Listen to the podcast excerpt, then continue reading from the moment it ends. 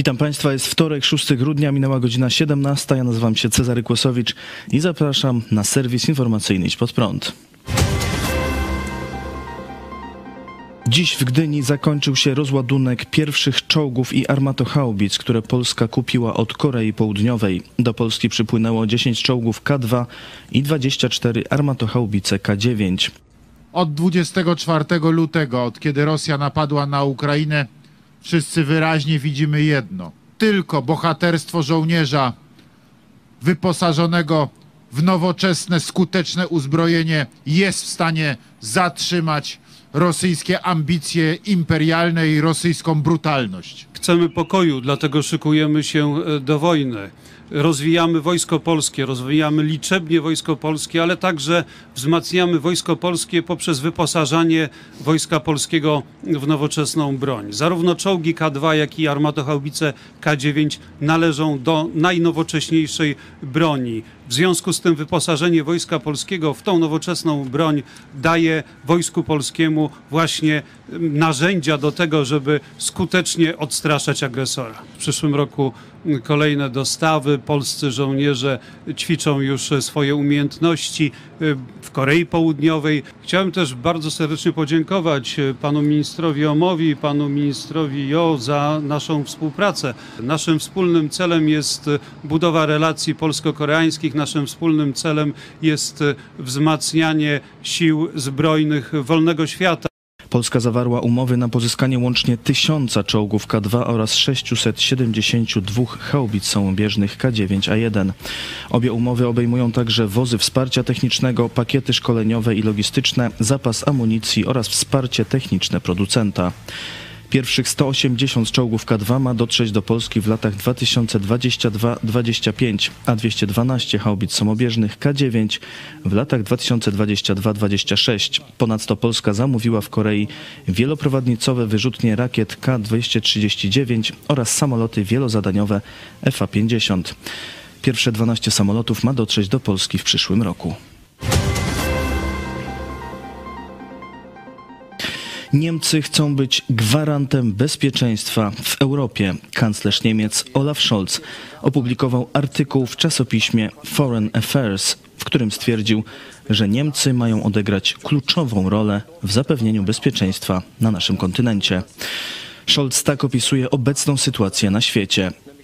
Świat stoi w obliczu Zeitenwende, epokowego przesunięcia tektonicznego. Wynurzyły się nowe mocarstwa, w tym gospodarczo silne i politycznie asertywne Chiny. W tym wielobiegunowym świecie różne kraje i modele rządów rywalizują ze sobą o siłę i wpływy. Następnie kanclerz Niemiec zadeklarował, że Niemcy będą bronić porządku międzynarodowego opartego na zasadach i zostaną gwarantem europejskiego bezpieczeństwa, jakiego oczekują nasi sojusznicy, budowniczym mostów w Unii Europejskiej i orędownikiem wielostronnych rozwiązań dla globalnych problemów. Olaf Scholz stwierdził, że Niemcy staną się jednym z największych dostawców bezpieczeństwa w Europie poprzez inwestycje w siły zbrojne, przemysł zbrojeniowy i wzmocnienie obecności na wschodniej flance NATO. Niemcy mają za kilka miesięcy ogłosić nową strategię bezpieczeństwa. Trzeba jasno powiedzieć, że krew e, tych wszystkich ukraińskich ofiar e, spoczywa także na rękach niemieckich polityków z panią kanclerz Merkel na czele. To ona wyhodowała Putina, można tak powiedzieć. Nie? Niemcy zbudowały potęgę dzisiejszej Rosji, to znaczy jej dominację energetyczną nad Europą. To jest zasługa Niemiec, czy wina Niemiec, nie? Czyli tego potwora wyhodowała kanclerz Merkel i jej ekipa. Stany Zjednoczone planują drastyczne zwiększenie produkcji amunicji artyleryjskiej w najbliższych trzech latach, aby uzupełnić magazyny po dostarczeniu Ukrainie ponad miliona sztuk amunicji 155 mm.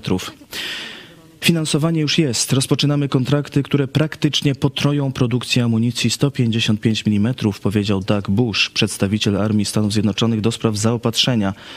W wywiadzie dla Defense News dodał, że w kongresie jest już projekt, by tę produkcję później jeszcze podwoić.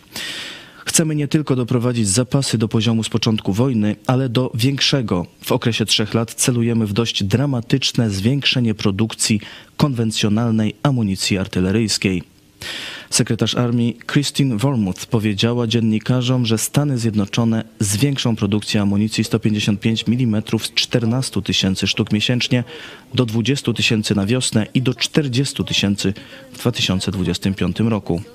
Stany Zjednoczone dostarczyły Ukrainie już ponad milion sztuk amunicji artyleryjskiej. Doug Bush stwierdził, że zwiększenie produkcji da możliwość wspierania Ukrainy w długiej perspektywie. Jeśli wojna potrwa jeszcze 3-4 lata, sami będziemy mogli produkować ogromnie więcej niż Rosjanie, a jeśli dodać do tego naszych sojuszników, to po prostu przyćmimy Rosjan, nie będą w stanie nadążyć. Kolekcjonerowi broni zabrali dorobek życia. Sąd zdecydował w sprawie pana Mariana Storunia. Sprawę opisuje Gazeta Pomorska. Marian Chojnowski kolekcjonował broń palną przez 30 lat. Zgromadził jedną z największych kolekcji zabytkowej broni 203 karabiny. Broń była pozbawiona możliwości strzelania, czyli przewiercona, zaspawana lub zagwożdżona. Pan Marian trzymał eksponaty w specjalnym pomieszczeniu w piwnicy bloku, zabezpieczonym zamkami i alarmem. Jak sam mówi, nigdy nie gromadził amunicji. Zgromadzoną broń konserwował i dorabiał brakujące elementy. W swoim życiu pracował jako ślusarz, mechanik, kowal i spawacz. Miał więc odpowiednie umiejętności. Nauczył się też obrabiać drewno i skórę. Odrestaurowane karabiny wypożyczał często do muzeów, innymi do Muzeum Wojsk Lądowych w Bydgoszczy. Trzy lata temu policja skonfiskowała całą kolekcję. Prokuratura oskarżyła pana Mariana o nielegalne posiadanie broni i jej istotnych elementów. Karabiny zostały dowodami w sprawie. Miały być badane przez biegłych. Przez trzy lata trwania postępowania karabiny trzymane w nieodpowiednich warunkach pokryła rdza, a skórzane elementy zapleśniały. Biegły zniszczył dwa egzemplarze, kiedy próbował z nich strzelać. W poniedziałek sąd wyrał, wydał wyrok, uznając pana Mariana sprawcą czynu z artykułu 263 kodeksu karnego, czyli nielegalnego posiadania broni. Biegły powołany przez sąd stwierdził, że jeden z 203 egzemplarzy nie został odpowiednio zabezpieczony i mógł być traktowany jako broń. Pozostałe były odpowiednio zabezpieczone. Ponadto biegły twierdził, że nawet broń pozbawiona możliwości strzelania może być uznana za pozbawioną cech użytkowych dopiero kiedy zostanie poddana weryfikacji przez stosowny organ. A skoro takiej weryfikacji nie przeszły, to należy uznać, że zawierają istotne części broni palnej. Sędzia przyznał jednak, że stopień szkodliwości czynu jest znikomy i umorzył postępowanie, ale orzekł przepadek dowodów rzeczowych. Pan Marian ma więc bezpowrotnie stracić całą, wartą setki tysięcy złotych, zbieraną przez dziesiątki lat kolekcję. Obrona zapowiedziała złożenie apelacji. To wszystko w tym wydaniu serwisu. Dziękuję Państwu za uwagę. Kolejny serwis jutro o godzinie 17, a jeszcze dziś o 18. Rydzyk buntuje się przeciw papieżowi. Zapraszam.